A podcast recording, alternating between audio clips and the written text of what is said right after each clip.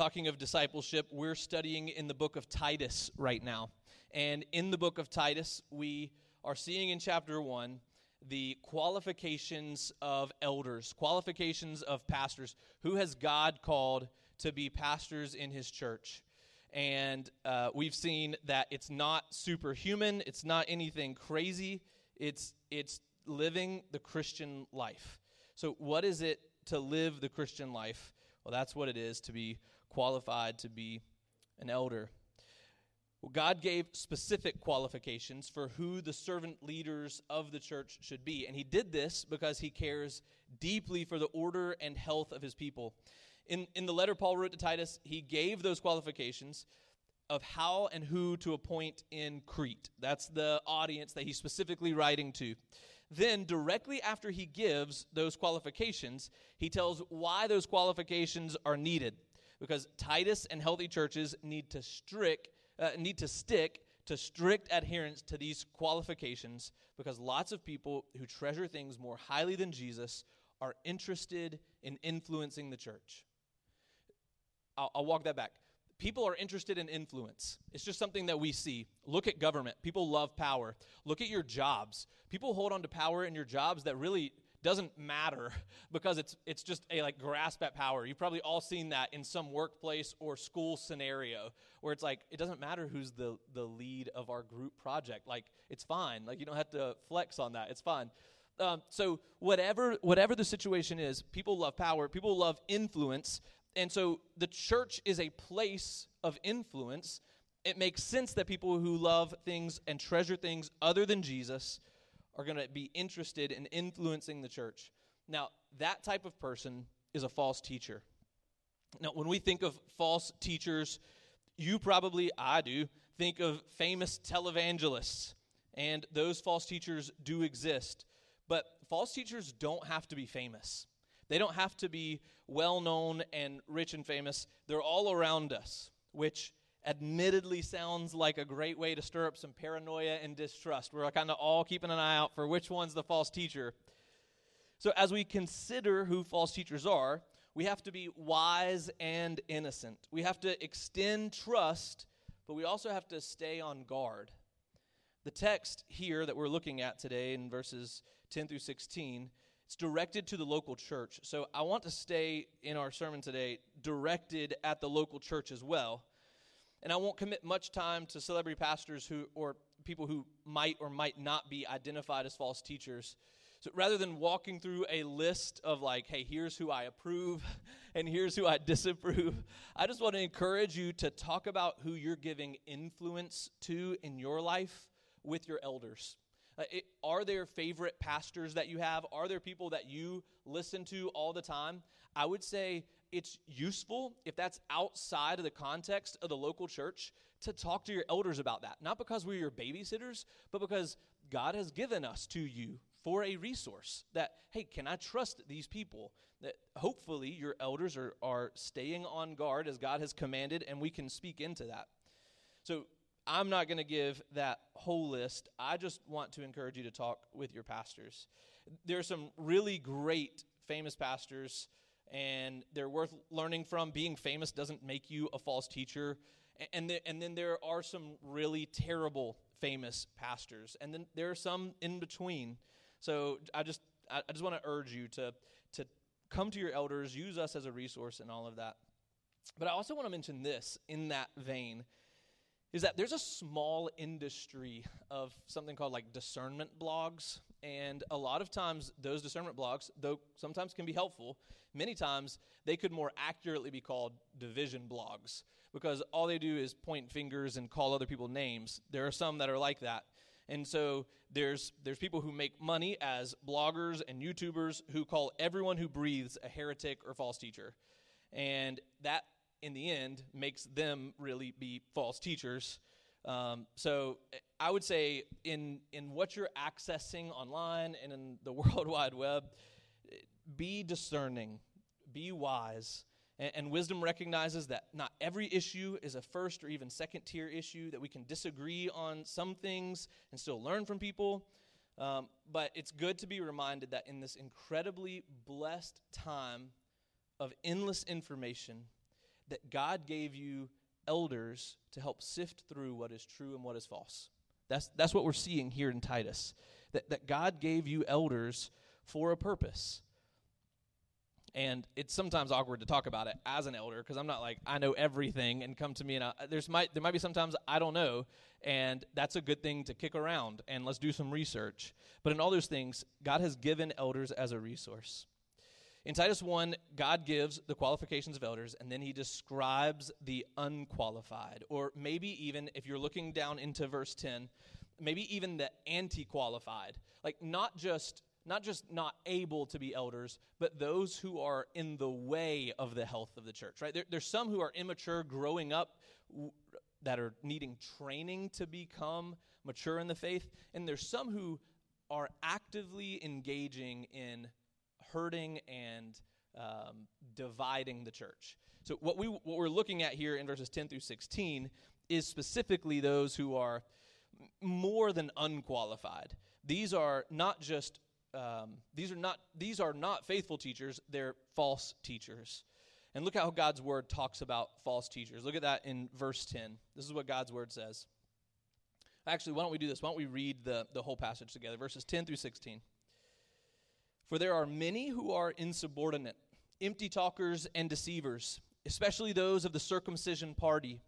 They must be silenced, since they are upsetting whole families by teaching for shameful gain what they ought not teach. One of the Cretans, a prophet of their own, said, Cretans are always liars, evil beasts, lazy gluttons. This testimony is true. Therefore, rebuke them sharply, that they may be sound in the faith not devoting themselves to Jewish myths and the commands of people who turn away from truth. To the pure, all things are pure, but to the defiled and unbelieving, nothing is pure. But both their minds and their consciences are defiled. They profess to know God, but they deny him by their works. They are detestable, disobedient, unfit for any good work. I want to do this just quickly before we get into that text and looking into it. Would you pray with me just as we head into discussing this? Father, as we consider false teachers and those who cause division and teach things that are not true, I pray that you would help us to see the the underlying issue there. God, that, that there is a a treasure problem that ultimately they don't treasure you above all things. God, I pray that we would be a church that treasures you above all things and that we would desire you so much that those who push against you would would be obvious to us that they would stick out like sore thumbs because they're not like who you have called us to be. God i, I thank you for uh, your word that you've given us a way to understand and know and follow after you. I pray that you help us be faithful to this text. I pray in your name Amen. Well, the first thing we see in just verse 10 is a, a, help in identifying false teachers. How do we identify false teachers? The end of Titus 1, really all of it, gives us a lot of information for recognizing false teachers in our midst. I mean, just look at verse 10, these four descriptors from this one verse. We see insubordinate, we see empty talkers, we see deceivers, and legalistic. And I would argue that maybe this list is not as scary as we would assume the description of a false teacher would be. I almost want this list to include like horns and a tail. Like that's what you'll know the false teacher. It'll be that obvious, or maybe at least a private jet. Like if there was something along those lines, then we could we could figure it out. But seriously, in my mind, sometimes I only think of false teachers as those who deny foundational biblical truths, like those that teach Jesus isn't good Jesus isn't God or that Jesus isn't man. Like those who teach that we shouldn't suffer, like those who teach that the gospel is primarily about social benefits. But Paul starts about identifying the insubordinate. That's how he starts. Now, all that is true of false teachers. False teachers do teach all of that. But it's not only that. Paul starts by identifying the insubordinate. That, that's not, again, I mean, it's a good thing I'm not writing scripture because that's not what I would have written. But Paul is coming in and saying, look, if you're looking for people who are going to be in the way, anti qualified, then look for those who are insubordinate. There are many who are unwilling to obey uh, the instructions of those in authority. That, that's basically what insubordination is, is being unwilling to obey the instructions of those in authority. At, at first glance, you might think, well, that's not too bad, right? I mean, like, that, every, that happens to everybody all the time. But, but God has called his church to order. And as God has called his church to order, he's given roles to those in the church. He's given roles in society. I mean, God has given order to society. We think about insubordination to parents, insubordination to go- governments. We're going to see in the next chapter insubordination to masters, insubordination to elders. To be insubordinate to human authority is oftentimes simply disobedience to God. It makes me think about how Moses talked about the Israelites at times. You're not really disobeying me, you're really disobeying God. So, God has said, watch out for those who are insubordinate because insubordination in uh, the realm of who I have put in authority is really disobeying what I have given them. And insubordination reeks of pride and arrogance and strength. God wants us to be humble and selfless and weak. So he says, watch out for the insubordinate. He also says, deceivers. Look out for the deceivers, men and women who put their desires at odds with the truth. Deceivers are people who put their desires at odds with the truth. They would rather create confusion and lies than live in the truth. Proverbs 12:22 gives a really clear description of how God feels about deceptive people, about how he feels about lies. He says, "Lying lips are an abomination to the Lord." That's a pretty strong word. That helps get the message across. Lying lips are an abomination to the Lord. Jesus declares himself as the truth. To lie is to deny the truth. It's to set yourself above God and say, God, I know better than what is actually true because I've got a plan that's better than your plan. So, God, I'll do what I want instead of submitting to what you want. So, God says, watch out for the deceivers. And then watch out for legalists. And what I mean by legalist or legalism here is elevating law and tradition to the level of gospel. That we look at law and tradition and say, that's, that's on par with following after Jesus. That's on par with the gospel. In the Gospel of Mark, we read about the Pharisees confronting Jesus about his disciples eating without washing their hands, and this made them unclean. And Jesus quoted Isaiah back to them in Mark 7. He said, And he said to them, Well did Isaiah prophesy of you, hypocrites. As it is written, This people honors me with their lips but their heart is far from me. In vain do they worship me, teaching as doctrines the commandments of men.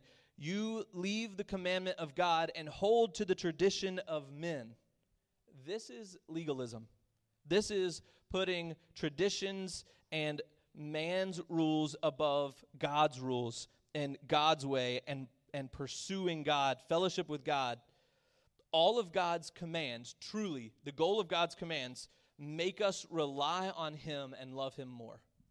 That's what His commands do. They make us rely on Him and love Him more. And so if we start saying, well, I love the command more than I love Jesus, well, you don't get the command. you don't understand it. The command should be pointing you to loving Jesus, it should be pointing you to fellowship with Jesus.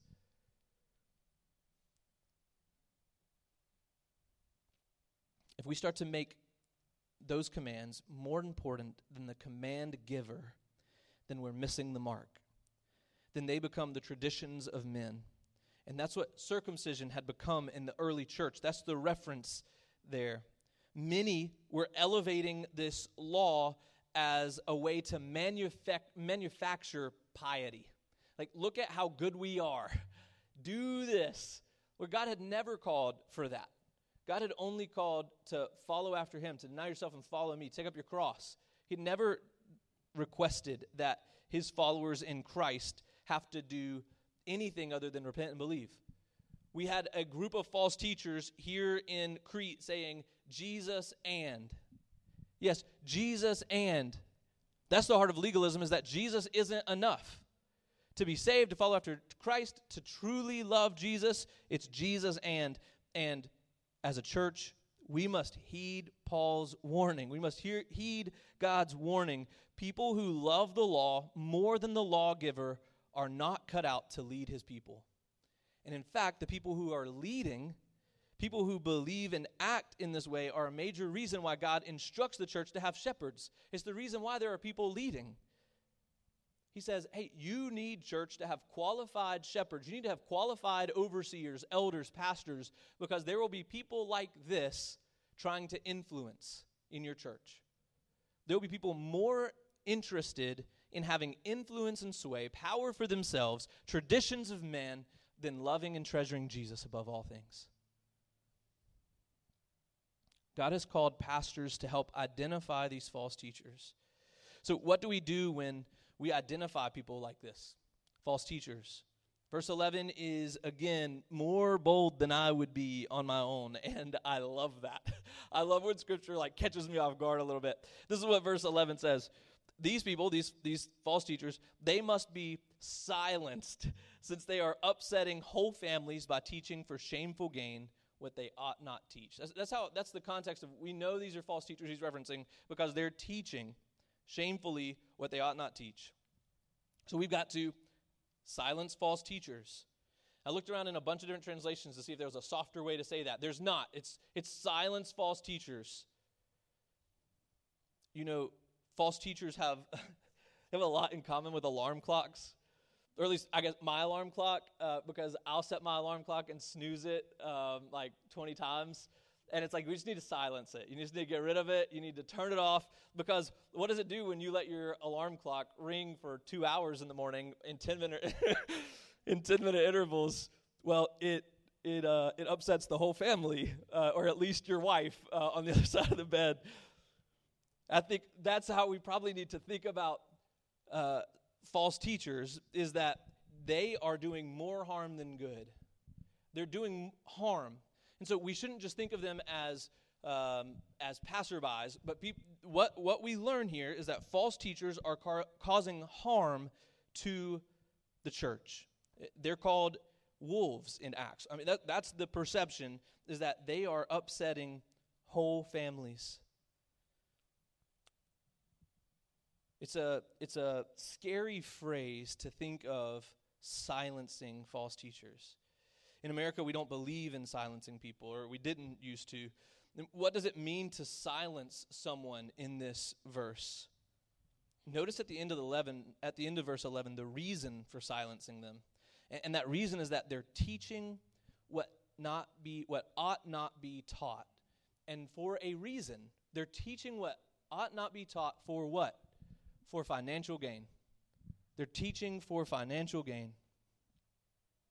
The CSB translates it like this, which is a, another great. We usually use the ESV. The CSB is another great translation. It says, It is necessary to silence them, these false teachers. They are ruining entire households by teaching what they should, shouldn't, in order to get money dishonestly. Here, here's the main idea from the text today, and I've already hinted at this. False teachers have a different treasure than the church. False teachers have a different motivation because they have a different treasure than the church of Christ. God's church is not motivated by financial gain. Christ's church is motivated out of love for Jesus. This is the heart of what Paul's saying here at the end of chapter 1. Whereas the Christian should be drawn to think and act out of love for Jesus, the false teacher is drawn to think and act out of a love for worldly things, namely here money. I wonder if it's hard to recognize false teachers in our modern church because so many of us share their treasure. It's hard, it's hard to know when two people are in the same place when you're in the same room. I mean, it, how do we see when we can't see what was going on outside of us? We're all treasuring the same thing. We want comfort and wealth and approval and ease of life. And Jesus gets some of our desire too. yeah, you too, Jesus. But no, church, that, that can't be. It can't be that Jesus gets some desire too. Jesus says, I will be your one and only. There can be nothing else. It has to be Jesus alone, Christ alone, as our one great desire. Everything else, everything else in our life has to fit through the prism of treasuring Christ more than anything. It can't sit alongside of it, it can't be in front of it. It has to be completely subservient to our love and joy in Christ. But for many of us, and at times, I mean 100%, myself included, we get it wrong. We elevate the things of this world. We have wrong desires. But consider, God created us to be with Him, to want Him, to love Him, to fellowship with Him, to dwell with Him, to abide with Him, to be filled with all His fullness. That's what He created us for. It's the reason, not just that He created us, but it's also the reason that He came for us.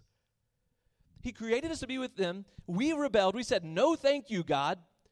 We'd like the things of this world instead, these lesser things that we'll toy with for a while and then end in destruction. Thanks anyway. And God said, I'm not going to leave you in it. I'm coming for you. And He came for us for the same reasons He created us, because He loves us and He wants us to love Him and to fellowship with Him and to be filled with all His fullness. He came to restore what our sin broke. Tell me you can't feel the brokenness of sin in your world. Tell me you can't feel the need for restoration in your world. Don't you see it all the time? It's one of the reasons that we sing about Jesus coming again. Because when he comes, it will be perfectly restored. There's no more little by little. God created us to be with him, and in our sin, we rejected God's design. That's what sin is. Sin is rejecting God.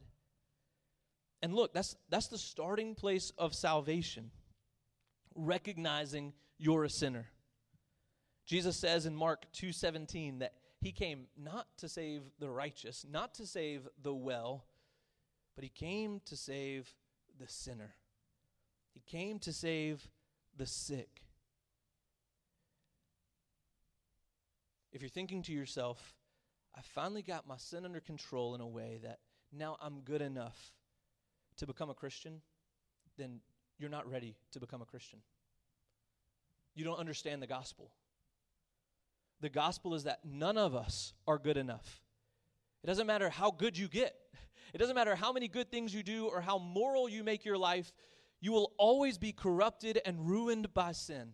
All of us have been corrupted and ruined by sin, and it is only the work of Christ that can restore what sin has corrupted. Christian, for you, don't forget that. I mean, that's, that's where the gospel starts in recognizing your sin.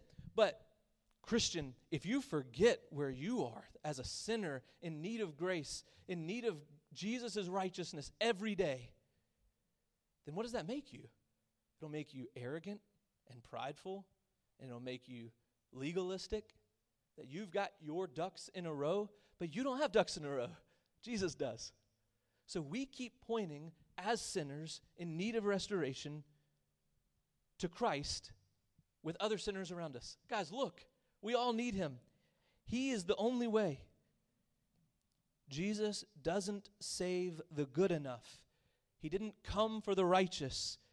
He saves the not good enough. He saves the sinner. He saves the sick. So we must humble ourselves before God and recognize our sin. You can't overcome your sin. You can't fix it or make it right. Not even a little. Not even a little. The first step of salvation is not to fix part of your sin, it's to recognize that you are completely trapped in your sinfulness. You are dead in your sin and trespasses. And by no means of your own can you be saved. You, you need to be saved by only Jesus. And this is foundational for us because, because it helps us, hopelessly lost people, turn to our one and only hope in Jesus. While we were still sinners, Christ died for us. It was by his effort and his perfection and his desire that a way was made for us to escape our sin. That was the perfect life. The way that was made for our escape was the perfect life, the death that we deserved, and the resurrection of Jesus Christ. He did it all. So, a question that I want to make sure you hear me ask this morning is Do you want to escape your sin? Do you want to be free from the burden and weight of your sin, of trying to live within a design you were not designed for? And do you want to follow after the Savior who loves you and cares for you and wants to be with you, who is truly beautiful and truly perfect. When we follow after Jesus, when we're filled with the Holy Spirit, we're drawn to Him. No longer are the things of this world our great treasure, only Jesus. Only the one who opened our eyes to His goodness. A false teacher comes in aiming for something different than the church because the faithful church is only ever aiming for her Savior. The faithful church only ever aims for our Savior, forsaking wealth and comfort and titles, power. In this way, a false teacher should be easy to spot. If the church looks like this, if a church looks like a people being drawn to Christ, then a false teacher should be easy to spot. But then, what aim does our church have? What aim do you have? Could you honestly say Christ alone is your aim? That I want Jesus more than anything? What is the goal of your marriage? Is it Christ alone? What is the goal of your degree? Is it Christ alone? What's the goal of your sport? What's the goal of your church attendance? Is it Christ alone? If Christ alone is not the great goal, and if someone is teaching something other than sound doctrine, they should be silenced. Now, obviously, this isn't this isn't duct taping people's mouths shut, though the original language would have kind of hinted at that. I mean, it's that serious. It's do what it takes to not let them influence the congregation because false teaching should not be allowed. This isn't like a debate where we hear all sides and say, "Hey, yeah, let's let's in the church we say this is this is how Christ wants to be followed because he has given it to us definitively in his word. We don't have to debate. It's in his word. We go to his word and preach his word. We don't preach man-made ideas to debate. This isn't science class, though we do appreciate all those scientific questions and we encourage those because knowledge helps us know and love Jesus. But in the matter of theology, in the matter of doctrine, we look to Christ's word alone. Crucial element for silencing false teachers is rebuking them. Look at verse 12. It says, One of the Cretans, a prophet of their own, said, Cretans are always liars, evil beasts, lazy gluttons. I, I think that's uh, probably a, was an interesting, more than that statement. I, would be interested to know the context of that quote. He, and Paul says, Paul says, This testimony is true. Therefore, rebuke them sharply, that they may be sound in the faith not devoting themselves to Jewish myths and the commands of people who turn away from the truth. All right, so we've seen identifying false teachers, and here we see silencing false teachers, and now rebuke false teachers. Rebuke false teachers. Obviously, Cretans had a well deserved reputation. They knew about it themselves. They were liars and evil and lazy. And I would argue that some of the, the point that Paul's making is he knows that every reader from that moment on would be able to relate to that. Aren't we all? Aren't we all able to be accused before Christ of that? Isn't that true of all of our cultures? Naturally, naturally we're shaped by our culture. And the way our culture sh- shapes us will seep into our beliefs about God and His Word if left unchecked. That, that's a natural tendency. A natural tendency is to drift into cultural norms rather than biblical norms. The Cretans were dragging their old ways into their walk with Christ. And that's not a unique problem to the Cretans. I mean, isn't, isn't something, I mean, I just talked about the temptation of wealth and comfort, titles, power. Aren't those things, aren't those great desires that are true in our culture? And don't those desires in our culture seep into the American church? This is who our culture is constantly trying to mold us into. But God tells us that's no excuse. What the culture tries to mold you into is no excuse. His instruction is to rebuke them sharply. Our job isn't to make excuses for sin and ungodliness and bad doctrine. Our job is to root it out.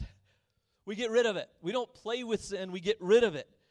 Why would we keep anything around that gets in the way of being with our great treasure? We tear down those walls. We surrender everything to Jesus. We go sell everything to go buy the field with the treasure in it. He is our great treasure, and we do everything to be near him. Paul tells Titus to rebuke the Cretans sharply that they may be sound in the faith, not devoting themselves to Jewish myths and the commands of people who turn away from the truth. This is an expectation the church should have for its elders. That when you let the dominant culture direct your doctrine, you will find rebuke from your pastors. You hear that, church members? That you should expect that if dominant culture begins to, to direct your doctrine, that your pastors should come to you. And let me tell you, you will not enjoy that. I have yet to see a person or hear a story where it's like, you know what? He really called me out in a sin I was steeped in, and it was great. I'm thankful. I say I've yet to see that. I have seen that. And I praise God for seeing that. I don't see it often because many of us are defensive about our sins. But we should be prepared to not be defensive about our sins, but grateful for those who God has put in our lives to call us out in our sin if Jesus is our great treasure. If Jesus is your great treasure, you will hear, hey, you're, you're letting culture dictate your doctrines, and you will say, how? Show me. I don't want that. But if Jesus is not your great treasure, you will be defensive and you won't want to hear that, and you will say, no, I'm good.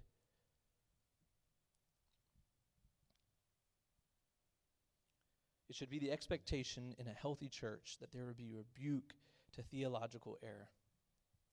Paul's heart in commanding rebuke here is to keep the congregation from myths and lies. We have plenty of modern day examples of that.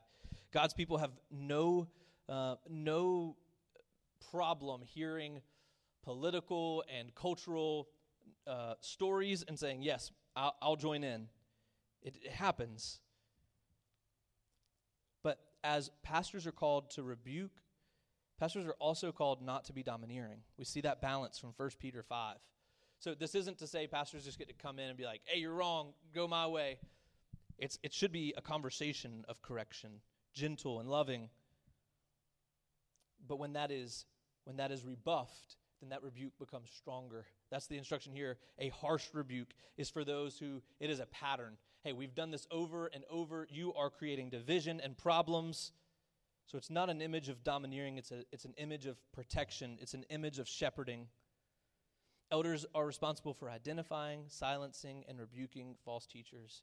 But then Paul really circles back at the end of this, and we see more identification. Look at what we see in verses 15 and 16. To the pure, all things are pure, but to the defiled and unbelieving, nothing is pure but both their minds and their consciences are defiled. They profess to know God, but they deny him by their works. They are detestable, disobedient, unfit for any good work. So I think a good question here would be to know yourself. Who are you in reading verses 15 and 16? Are you the pure or are you the defiled and unbelieving? And the way that we can know is in verse 16. Verse 16 fleshes that out. It's clarification that we know this because of our works. They profess to know God, but they deny him by their works. They are detestable, disobedient, unfit for any good work. Paul has no patience for false teachers. He has no patience for those in the church who cause division. That's how it plays out in real life, that we see it in their fruit. The last passage that I want to look at together with you is Matthew chapter 7. If you have your Bibles, flip over there. Matthew chapter 7. This is in the Sermon on the Mount, and it's verse 15 and it connects well to what Titus is saying here. It's almost like Paul knew the teachings of Jesus. it's almost like Paul was directed by the Holy Spirit, inspired by the Holy Spirit to write these words that it might all connect and be one. Matthew 7, verse 15 says, Beware of false prophets who come to you in sheep's clothing, but inwardly are ravenous wolves. You will recognize them how? By their fruits. Are grapes gathered from thorn bushes or figs from thistles? So every healthy tree bears good fruit, but the diseased tree bears bad fruit. A healthy tree cannot bear bad fruit, nor can a diseased tree bear good fruit. Every tree that does not bear good fruit is cut down and thrown into the fire. Wouldn't you be glad to have a harsh rebuke rather than to be thrown into the fire without rebuke? Thus you will recognize them by their fruits. H- hear me clearly. Your works do not save you. That is not what this passage is saying. Your good things don't save you. But if you are in Christ, you will be walking in the light. If you are in Christ, you will bear the fruit of the Spirit that is living inside of you. As you are filled with all the fullness of God, you will overflow into your actions and in your words. You will have fruit of a new life. So I want to ask who are you? What fruit are you bearing? Does your life give evidence to a rebirth, to a, a Holy Spirit indwelling, to a desire to follow Jesus more than anything, that He would be your great treasure? Or are you far from Christ? Are you maybe even a false teacher? That when you look at verse 10, you're like, that honestly could describe me and my patterns. Who are you? Do you desire Christ? Give your life to Him today. Bear the good fruit. I promise you, I promise you that following after Christ, He is, he is the greatest treasure of all treasures. We know, we know from Scripture, you don't have to take my word for it. I'm, I'm not like up here as a 31 year old saying, like, trust all my life experience. I'm saying, trust the Word of God that in Christ, all the things of the world fade away. That in Christ, our eyes are set on Him, our heart is with Him, our treasure is with Him. He said, Repent and believe. He said, Confess with your mouth Jesus is Lord, believe in your heart God raised Him from the dead, and you will be saved. Do you want to be saved this morning? Do you want to let Jesus define who you are? I'll be at the back. I'd love to talk with you. I'd love to pray with you about following Jesus. Would you pray with me as we continue to worship our Savior? God, we are grateful for your kindness to us. We don't, we don't deserve your love and your mercy. God, we don't deserve to be cared for by you and for you to dwell with us. But God, you love us and you have given yourself for us. So now we can say that even though we are not worthy, we are worthy in you because you are worthy. I thank you for the way that you cover us in your righteousness. That we don't have to rely on our works or our righteousness, but we get to rely on your righteousness for our salvation. God, thank you for your blood. Thank you for the empty grave. And God, we do pray. Come back soon. God, come to restore what is broken. Father, we love you. Praise in your name.